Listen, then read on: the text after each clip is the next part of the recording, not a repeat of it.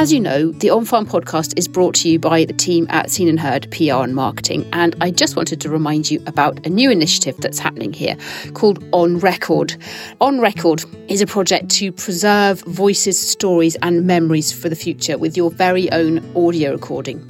So we're recording memories of rural life. We're travelling around Scotland, working with families and organisations to capture precious voices of family members or staff members or long serving office bearers to preserve those for posterity and sometimes for historical value.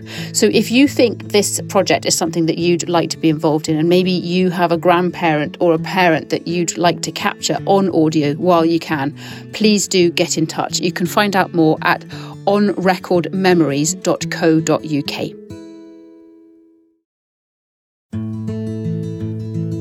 Hello and welcome to On Farm. It's Anna here with you this week.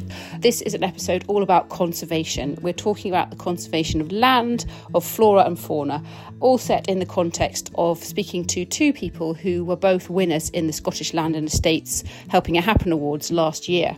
We're talking about golden eagles, we're talking about peatland restoration, and it's a really a great chat. Um, I have learned something um, from speaking to, to the two people that you're about to hear from, and I hope that you do as well. But, but more than that, I hope that you enjoy it.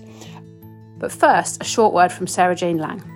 Scottish Land and Estates Helping It Happen Awards have been running for, for seven years, and the campaign has been running for a little bit longer. And they still provide such an excellent opportunity for businesses and projects, organisations, and individuals to highlight the, the really vital contribution that they're making to the life of, of rural Scotland. And it's not just about the awards, it is about raising awareness of the, the contribution that, that rural businesses make to the environment, to communities, creating employment, creating opportunities for other. So it's a really excellent opportunity to celebrate, but also just to, to raise awareness of, of the realities of what's happening in, in rural Scotland many thanks there to SLE Chief Executive Sarah Jane Laing. If you're looking to enter the Scottish Land and Estates Helping It Happen Awards 2023, they actually close today. So if you're listening to this podcast on the day of broadcast, you can dash onto the Scottish Land and Estates website and enter. But even if that's not your bag, this is a great episode just to learn more about what's going on in rural Scotland.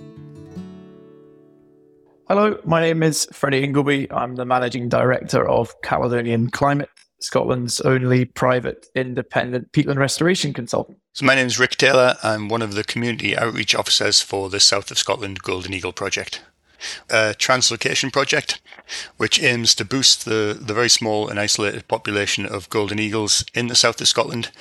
Uh, we've been going for the last five and a bit years. And we have substantially increased the, the very small population down here. There were only a handful of birds. There were only three breeding pairs in the south of Scotland, and now we're, we're pushing 40 birds now. It's been a very interesting project to be a part of, and it's a, a touch wood up to now. It's been it's been very successful. It's a team of five people, and yeah, it's it's been a real pleasure to be a part of it. That is a huge increase in my book. Um, did did you have goals when you started of, of where you wanted to get to, or was it really just kind of a let's do do the best we can? Um, I mean, we, we, we were aiming to translocate about 50 birds over the five year period. Obviously, all of this is done under very strict licensing. But we've now reached a point where there are now more golden eagles in the south of Scotland than there have been for the last 300 years. So we're quite quite pleased with that, and uh, and you know we're getting a lot of support from the local communities, the landowners as well, which has been a massive massive part of uh, what we've been doing. So we're really looking forward to seeing the birds start to settle and breed now potentially in the next few years. So it's ex- exciting times over here. There's been a lot of enthusiasm across the board for the return of these magnificent birds to the south, which is you know a part of their ancestral range. Watching them disappear from Wales and England over time, you know, it was getting to the point where they could have potentially disappeared from the south of Scotland, which would have been a, a huge shame. And because the population was so small, they couldn't really restore themselves. So what we did was bring birds down from the north uh, from the healthy population in the north, there's now around about 500, 550 pairs of golden eagles above the central belt who are doing very, very well. But there's not much sort of interaction between the two populations. So by bringing birds down and releasing young birds into the mix, it not only helps to restore the population down here by boosting the numbers, but it also attracts wandering golden eagles from the north to, to stick around a little bit more when they come down here because they do have potential mates. You know, there's a lot, there's a lot of great territories, a lot of places that should hold eagles, but at the moment, when the young eagles especially come down during the winter, there's not really a reason to stay, so they just tend to pop up north. But now, with more birds in the area, we are seeing that change. And so, in terms of habitats, um, obviously different to, to the north of Scotland, but it must be suiting them because uh, they're sticking around and they seem to be thriving. Yeah, I mean to be to be honest, it was a bit of a surprise to me before I started with this project because I'd done a lot of work in the north of Scotland with birds of prey, and I was kind of on the fence. I thought, I thought is there enough you know, space, enough room, enough suitable habitat, like you say, in the south of Scotland for these birds?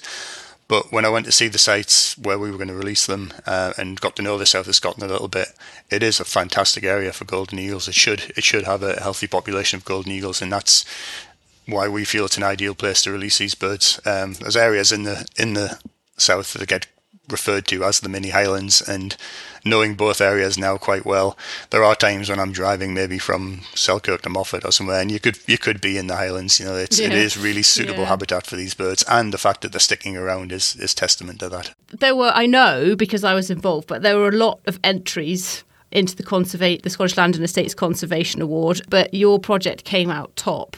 Now, if you were to be able to, to be objective about that, why why do you think that is? What is it about this project that you think caught the imagination of the judges?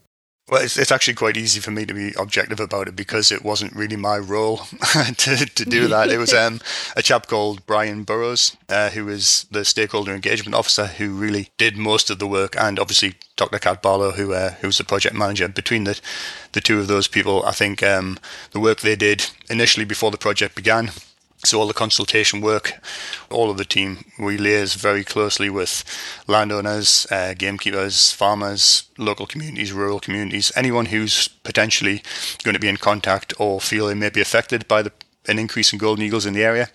And I'm happy to say we've had resounding support across the board.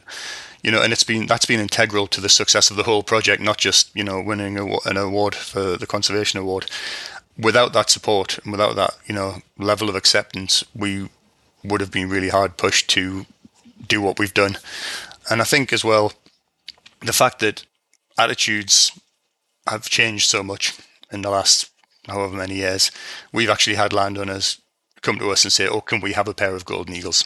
You know, which is huge. Uh, obviously, we can't do that, but it's great that there's that willingness to welcome the birds back to the landscape but no, it's it's good. I think it's just the, the it's not just recognition for the project, but it's recognition for the partnership work that has been undertaken. So the award is it's lovely to have as a project, but the award is also for all of the, the landowners across not just in the south of Scotland but across all of Scotland who have donated birds maybe from their land you know the gamekeepers who have assisted in collections and then you know reported sightings of birds when they do arrive in the south and it's just been a real pleasure to see that level of support really across the board from everyone in the countryside down here.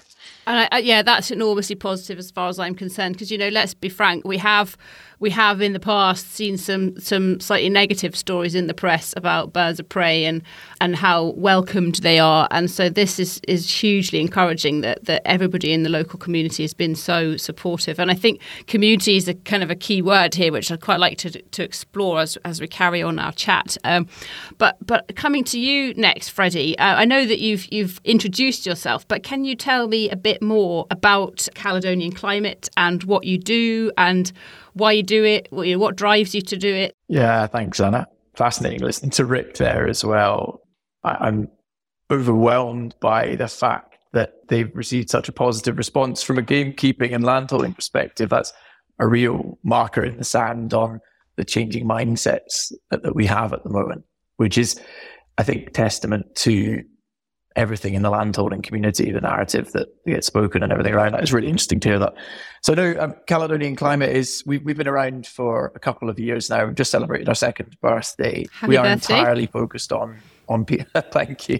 Uh, get the cake out. Yes. Uh, we've been entirely focused on peatland restoration, and it, it's kind of what makes us unique, along with our, our independence and ability to work with all parties we're entirely focused on increasing the speed and scale of peatland restoration across Scotland because as a single entity, peatlands are responsible for, um, in effect, they are the fifth largest carbon emitter in Scotland, which is quite staggering when you think about it. They are, as a result, absolutely fundamental to meeting our climate change objectives. Sadly, though, we're missing our targets by huge numbers. Um, the Scottish Government have set out to restore 25,000 hectares of peatland on an annual basis this decade. Uh, and we're, we're achieving somewhere in the region of seven and a half to 8,000 hectares at the moment. And that's from all delivery partners. And all of that, almost 100% of that is being entirely publicly funded today as well. So there's a substantial burden on the public purse. So we have kind of two key motivations here. One is increasing the speed and scale by delivering an enhanced capacity, but equally trying to unpick the challenges associated with bringing private finance into peatland restoration, which is one of the big challenges um, in both a 100% grant intervention ecosystem, but equally in trying to make it work for private finance, which ultimately means it needs to generate a return. But for us and for my team, peatland restoration is it's really a win-win-win. It's it's great for the climate, it's great for biodiversity, and hopefully it should be good for landholders and the general public and population as well. And we work to try and figure out how to benefit all of those different stakeholders as much as possible throughout the process. Mm. So, my interpretation, please correct me if I'm wrong, then, is that it must have been a challenge because people are used to funded projects, and as you say, now you're you're needing private finance to deliver this, and the people who are, who are providing that finance are, are looking for a return. So, you know, has that been a real challenge? Have you found it difficult to to find people who are engaged enough that they recognise that, that of the investment that's required? It's a really good question. So to just kind of yeah clarify the point on who who we are. Like we we we're the only people that only do peatlands. There, we're, we're part of a really like quite a large network now of other consultancies around the country that do peatland re- restoration and facilitate and support it. The difference that we have is that it, it's all we do from from nine till five every day, uh, which means that we have a, a fortunate position of being able to understand a lot of the complexities that surround it and really dig into them, perhaps more so than others. Has it been challenging? I think there's a, there's a there's a great will of support by both government, by private businesses and individuals, and by landholders, ir- irrespective of the ownership structure, so to speak, and the tenure arrangements on landholders to get peatland restoration done. The challenges come in how complicated the the whole process is. So there's there's public grant funding elements. There's a private finance piece trying to get a thin wedge into that door to get involved with it for all sorts of different reasons. But then equally, there's the new uh, Peatland Code, which has been around now for five years, validating projects, but has challenges itself to scale to deliver the outcomes that it wants to deliver. And we found that the Peatland Code has probably put the biggest amount of questions into landholders' minds as to the cash flows associated with it, how to generate returns from it, the reliability of those cash flows, and also how to apportion all the risks and assurances and liabilities that come with buying, selling, producing a carbon pro- product. And carbon is just a tiny piece of the jigsaw. It's the potential revenue generator today, but peatlands deliver extraordinary biodiversity benefits that will go right up the food chain to the raptor population that Rick was talking about earlier, but also in all of the other co-benefits that peatlands deliver. And they deliver them without the same conflict of land use that, say, afforestation could potentially lead to. So they're a fantastic solution to the climate and biodiversity crises. And it's just unpicking that to make sure that they are done in a responsible and high integrity way. That's really fascinating actually and, I, I, often I sit and I do these podcasts and I think wow this is this is a learning experience for me sitting here and, and most of our listeners probably have a vague handle on peatland restoration, but not all. And and one of the nosiest and in, always intrigued people I know is my nine, nearly ten year old daughter. I know that if she was sitting here with me now, she would say, "Okay, Freddie, yes, but what is peatland restoration and why is it so important?" So, if you were speaking to a class of of, of ten year olds, how would you answer that question?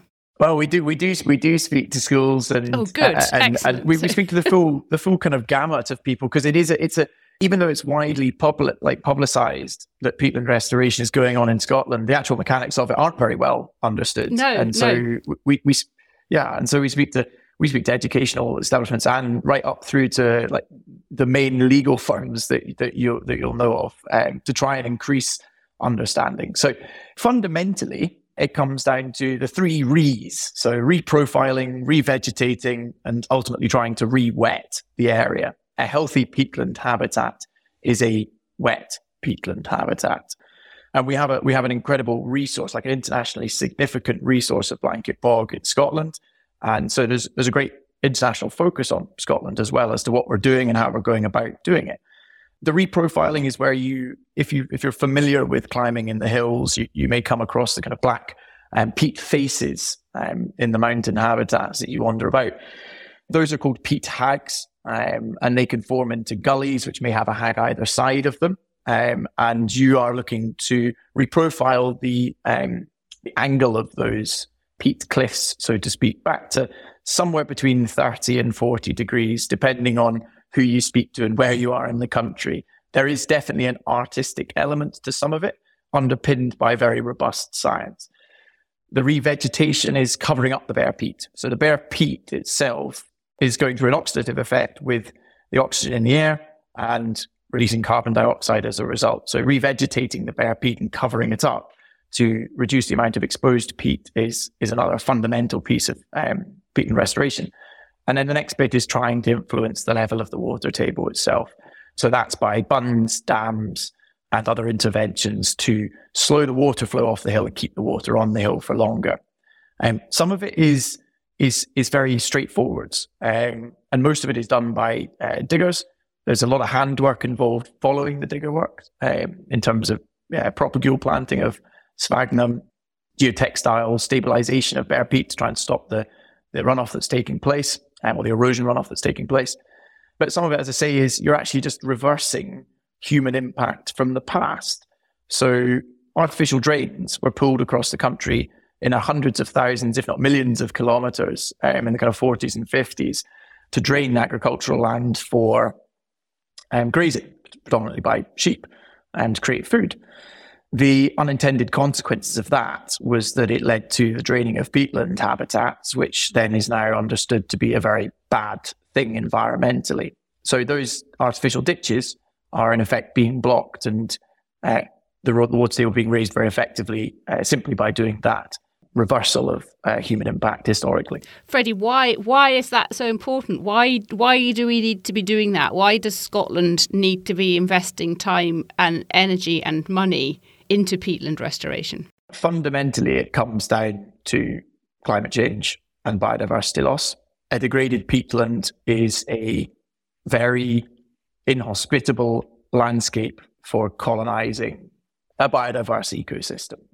It's typically dry perennially, quite frequently heather dominated, and not able to support the invertebrate populations that would be commensurate with a healthy wetland system. And also, it is emitting substantial amounts of, of carbon. So, to kind of give you some numbers on that, if you take a, a, a hectare, or let's, let's put it into kind of layman's terms, if you take a kind of football pitch sized area of peatland, typically that could be emitting anywhere between four and a half to five tons of carbon per per football pitch per year. And post restoration, you, you drop that down substantially. If you look at just a peat hag itself and imagine a, a football pitch sized peat hag, i.e., a giant area of bare peat, you can take that number and multiply it by 10 at least. So you're very quickly up to 50, 60 tons per hectare. So we're talking serious impact here. If we don't restore it, the carbon locked up in peatlands in Scotland is equivalent to 120 years worth of Scotland's emissions as a, as a whole. And if we do nothing in time, those, those carbon emissions will be emitted into the atmosphere and have a negative effect. So we really must take the action and the speed that is needed to restore these habitats at scale. Mm. And you mentioned Rick about about communities, and, and you said that actually you think that it's the way in which the the South of Scotland Golden Eagle project has engaged with the whole community that w- w- kind of contributed contributed to it winning an award. Is there much that you need to do, Freddie, uh, in, in you know in your kind of day to day working life that, that is about kind of community engagement? I know you, you you work very closely with landowners, but how important are broader communities to what you're trying to achieve? Yeah, I mean, I think absolutely integral on a lot of different levels. So fundamentally, there's a, there is a huge amount of consultation that takes place in advance of a restoration project taking uh, taking place itself. Interestingly, a lot of that is to do with birds in general. Um, the impact of of, a, of, an active eyrie of a, a golden eagle close to a restoration project is significant and we're very sensitive to that impact and in terms of disturbance zones and times in which we can work around when they're nesting, etc. Um, but even out with those periods, uh, there are very specific mitigations that we're um, aligning ourselves with to make sure that we're not disturbing you know, the work that Rick and others are doing um, and just the general natural um, populations that are, to, that are around the country. But in terms of community work itself, fundamentally, we're very keen and very focused on trying to figure out, again, how to do this right. And it's in the context of it being quite nascent. The peatland code is there to generate a, an independently issued carbon product. And that in time should be able to be sold to generate a revenue, which fundamentally has been designed to be the revenue that supports the project over the long term, making sure that the work that's done is permanent for up to 100 years, which in a peatland habitat is a blink is the blink of an eye, really. But that's that's the maximum that the code will allow you to support. Now, today, the challenging conversations are around that financial element because the there, there are very few transactions taking place. And so the money in the system is is not very great. And so communities are, are when it, when you talk about community engagement and benefit with peatlands, there's two sides to that coin. One is the benefits associated with potential natural flood mitigation, fire mitigation, water security, access to green spaces, local, hopefully rurally based jobs now and in the future. So that could be the digger drivers. It could be environmental consultants doing ecological clerk of works during restoration itself. And it could be the ongoing monitoring and reporting associated with a project. The other side of that coin is the financial piece and how the financial piece gets shared out.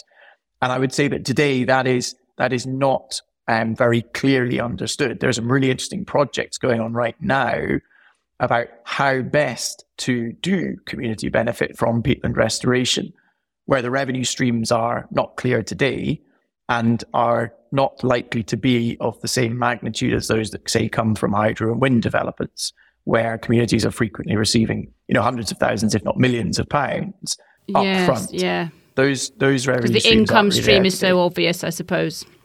Mm. Yeah, and so getting that right is going to be really important. The code has some um, baseline principles for, that we need to meet for co- consultation.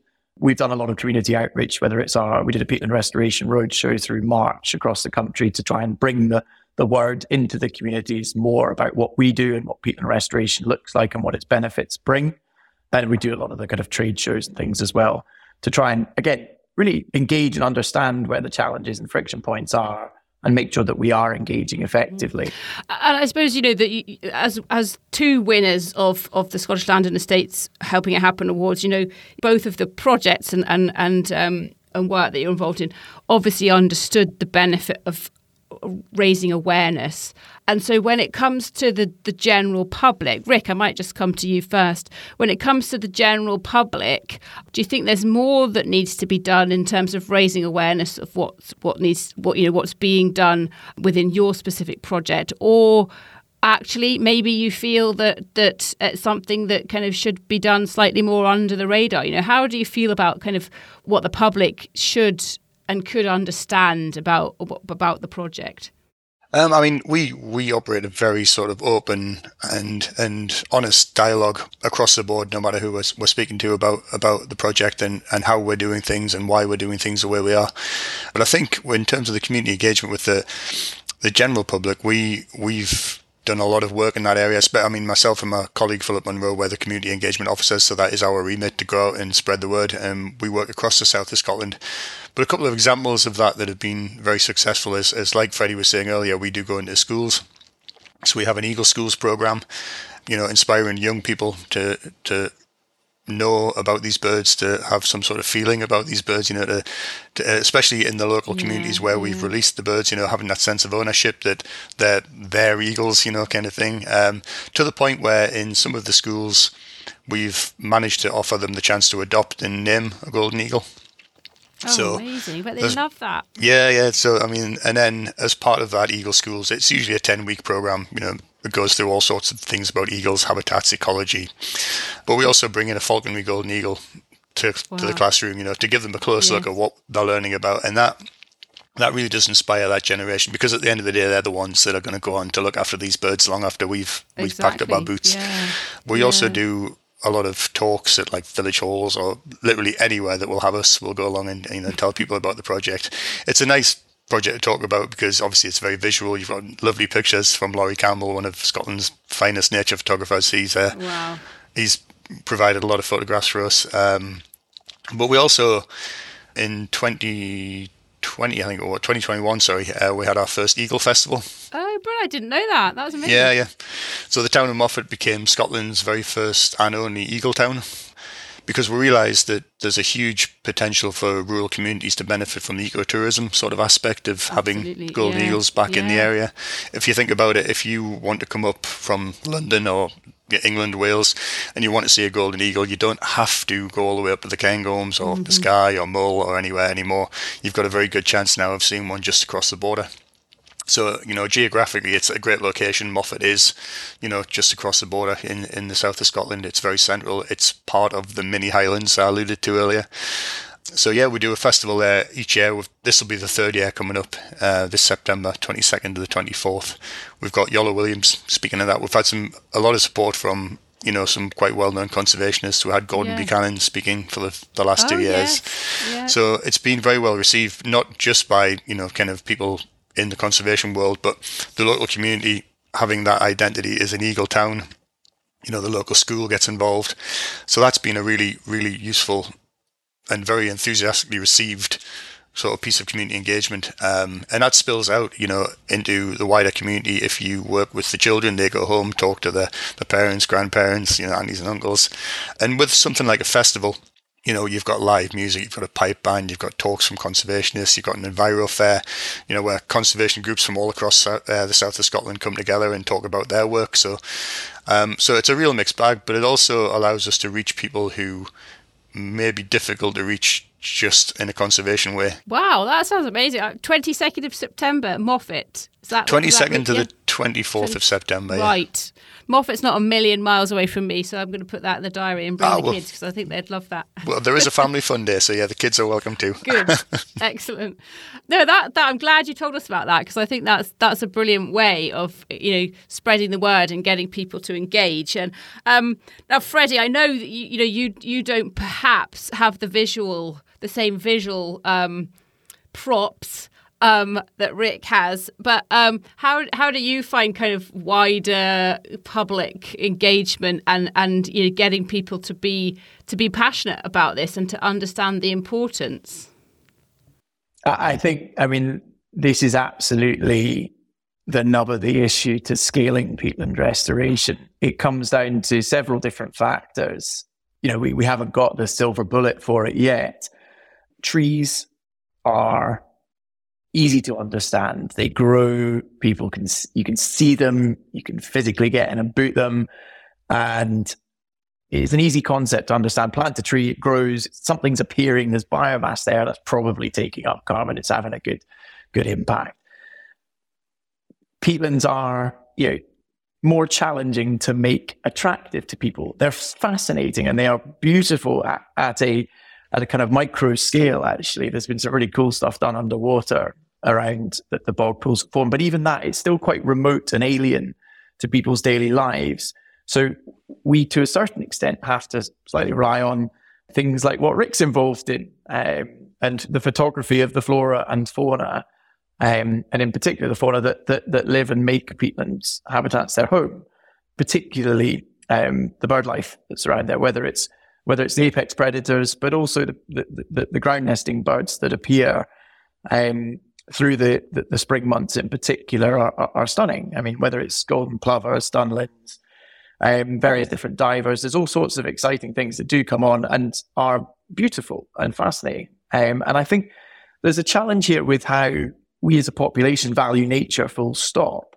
Um, because green spaces are so, they're so restorative and I think that until you actually get out and in amongst the green spaces, you can be quite it quite be quite difficult to kind of actually align yourself with that thinking and understanding how beneficial they can be. And when they're diverse and full of all the things that we've been talking about, to give you something to go, go to it and the reason to go to it, they're that much better.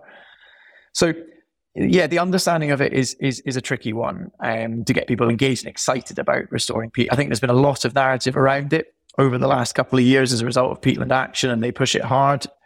I think candidly, it's it's being under it's being understood more and more.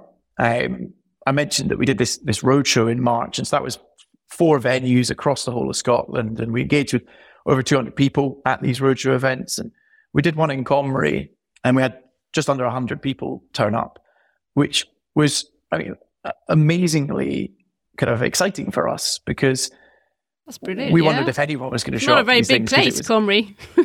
well, exactly. It was entirely talking about peatlands. Um, it was what peatland restoration is and the benefits it can have, and some some talk about herbivore impact as well, which is really topical in the island communities, particularly that of that of deer populations. Um, but we had the spread of everyone from there was Perth and Kinross Council through to land agents, landowners, the community trust were there. Um, it was it was a fascinating mix, and it led to a really vibrant discussion afterwards. So I think there is appetite and there is understanding, but it's perhaps not at the broad consumer level. And I think that's when things get really exciting because, I mean, how often have you, you know, perhaps bought a train ticket and been prompted with the option of buying a tree as well, or or going into a supermarket or um, St Pancras Station, for example, and seeing a similar type of arrangement what we'd love to see is the same type of thing happening for peatlands across the board so that it's, it's a it's a known and understood and actively engaged with way of having positive impact whilst continuing with a level of consumerism that people will find would find it very mm-hmm. difficult to walk away from full stop. Yeah, really good point actually, really good point. So do you feel that having won an award last year, having won um, you won the Ivor Salverson Award for combating climate change, and, and do you feel that from a kind of awareness perspective, winning that has has been valuable to to what you're trying to achieve? I mean, a- absolutely. From an SLE perspective, Scottish Lands and Estates ha- have been uh, supportive of us since we began, and from a from a ground roots landholder engagement perspective, it's it's been really helpful and beneficial. And it's great to have that platform and that image through the SLE um, magazine and for the awards itself. And I think the scale that we're trying to deliver, the broader our reach can be, the better. And an award like this has been really helpful to help expose that. The challenge now is is getting that same reach out with the population of landholders and into, as I say, the, the general population. Yes. Yes.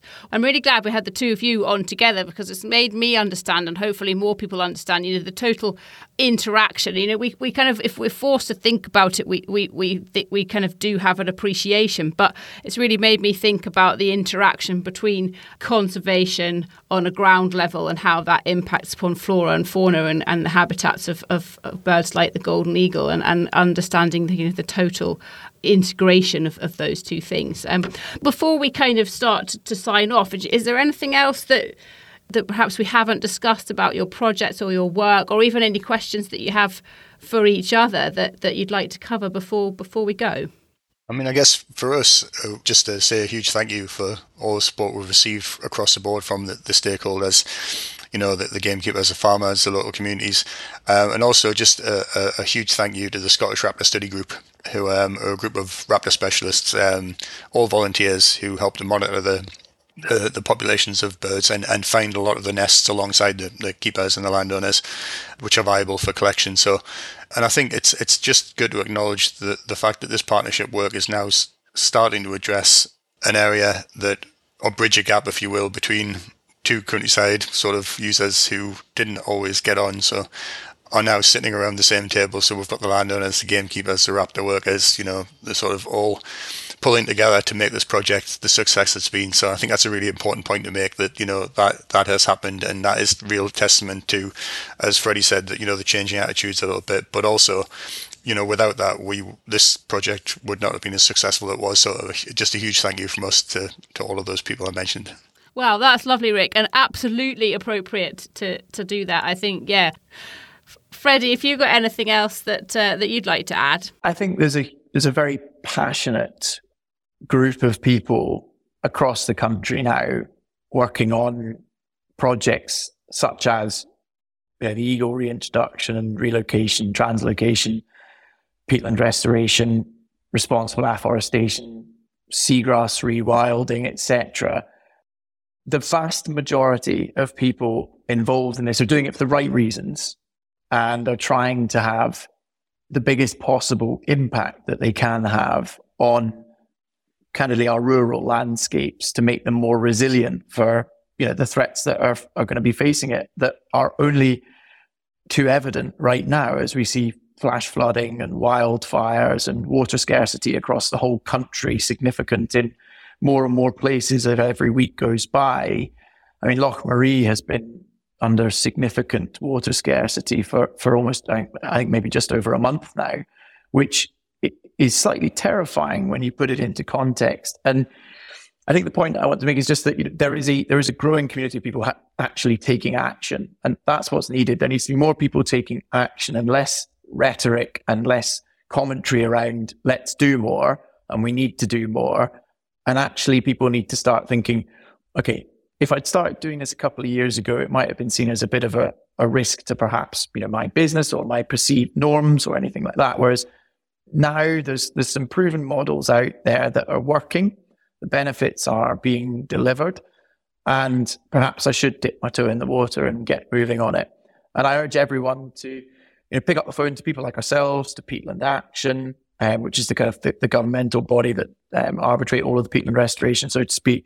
Uh, the Cairngorms National Park, Loch Lomond and Trossachs National Park. There's plenty of organisations out there that would happily have a conversation with those that are interested to try and spark action and get that moving. Because frankly, if we don't start actually moving and scaling now, whichever conservation or biodiversity improvement project you're talking about, it, it will be it will be too late. Mm-hmm. The clock is not going to stop ticking, so we need yeah, to yeah. to yeah move move fast.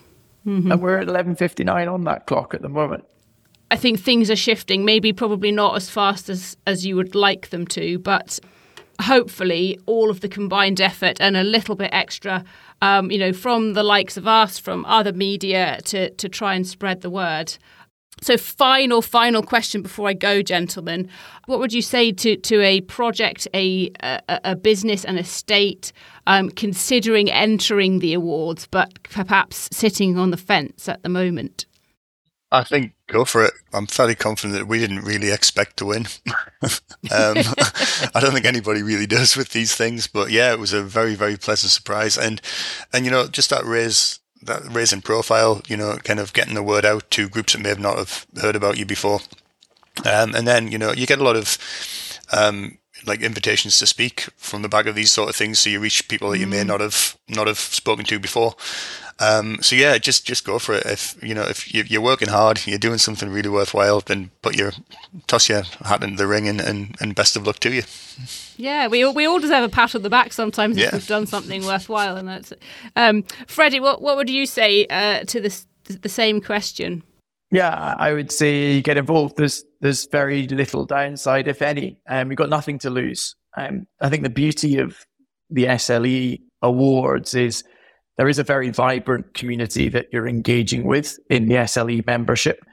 They are they are very accessible awards as well. There's a nice range of awards that you could put your put your name to, and the application process is fairly simple as well. So it's not a it's not particularly onerous to do that. And I think the judging is fair and diligent. And yeah, the exposure that you get as a result of it is is is great, whether it's podcasts like this, or throughout the year within their conferencing structure and the shows that they go to. they're a great organization to to work alongside with and yeah, I would say get involved. And I appreciate your time and also your insights as well. And I have definitely learned something. So thank you very much indeed. You're very welcome. Thank you. Pleasure. So thank you again to Rick and to Freddie. Freddie, uh, Freddie's wife is is imminently due a baby, so we were actually lucky to catch him for the podcast. Uh, good luck to Freddie and family. So yeah, that's it for this week. Monty will be back next week sharing an episode that we created at the Royal Highland Show. That's definitely one not to be missed. So come back next week and uh, hear Monty.